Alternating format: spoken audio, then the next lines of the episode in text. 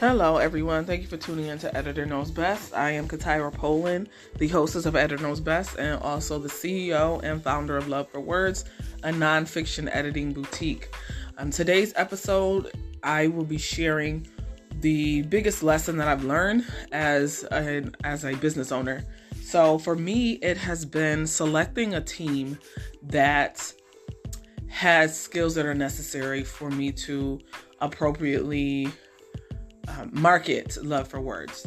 So I've worked with, of course, like a website designer, I've worked with social media managers and other professionals who have, you know, the, the skills that I need and the experience that I need, but not necessarily um, well versed in like editing or writing or copy or punctuation. So there have been instances where, you know, I've gone to my website and the copy is incorrect, you know, something spelled wrong, or there's a typo, or missing, or um, unnecessary punctuation. So then, um, of course, I have to go back and fix that.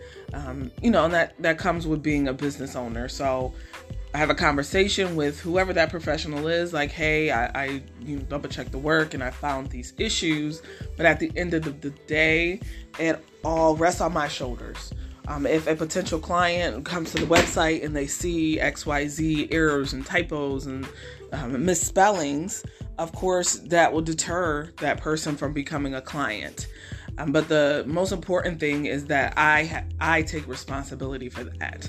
It's not appropriate for me to say, well, it was the web designer that I hired who outsourced it, or the social media person that I hired who outsourced it. Um, as a business owner, if you currently are or you're interested in becoming an entrepreneur, you have to recognize that when things go awry, it comes back to you as the owner. So it's not appropriate again to blame it on, you know, the employee or blame it on the independent contractor that you're using, um, the best thing that you can do is own up to it. Um, acknowledge that you know there was a mistake. Acknowledge that something went wrong. Acknowledge if your client is dissatisfied, and then fix it as best as you can if you can fix it. Um, also apologize and move on from it. But that has been the greatest challenge uh, for me. And then working with you know, social media managers who, you know, they're great at the copy, but, you know, I read through some of the posts and there's punctuation that doesn't need to be there or missing punctuation. So, of course, then, you know, I go behind them and make those corrections. So, it can be frustrating, but it comes with the territory of being a business owner. So, I'm not going to complain about it or try to make the professional feel bad, although I will share with that independent contractor, hey, I found these mistakes or I found these issues moving forward. Please, um, please enlist more attention to detail before you post. Um, and those are, you know, that's something that I've done before. You know, just tap that that contractor and just said, hey, these are some of the things you should look out for before you post moving forward or before you you know, share the information on the website. So that's been the biggest lesson. And for me, it's, I have to be more meticulous with making sure that, you know, the contractors that I work with are not only very skilled in the in the arena that I need them for, such as designing my website, but making sure that they also understand the importance of grammar and spelling and writing because I am an editor.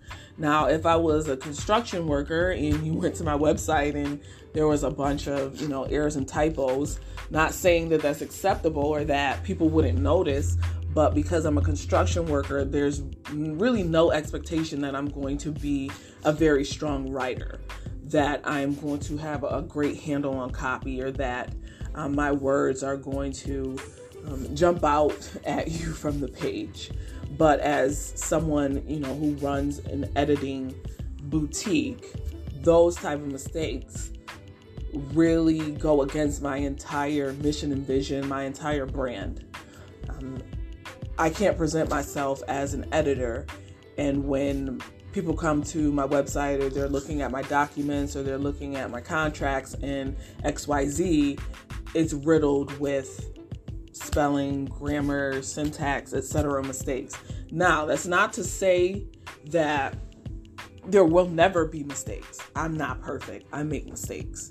I can admit that. Um, I'm, I'm, humble enough to admit that and I'm not too proud to admit that. So, of course, I make mistakes. And as a human, I that's just part of humanity. We all make mistakes. So we'll never be 100% perfect, but there should be a pattern of excellence.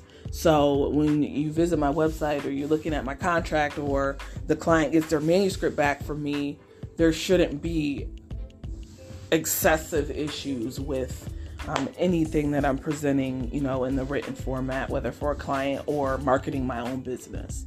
So I've learned that, and I know that I have to be more diligent about, you know, um, double checking work from contractors that I hire and continuing to bring it to their attention, but recognizing that ultimately it does um, come back to me and I have to take responsibility for any of the uh, mistakes or errors that do come through, you know, my marketing or my my projects. So for those of you who are new editors, um, that's something you may encounter.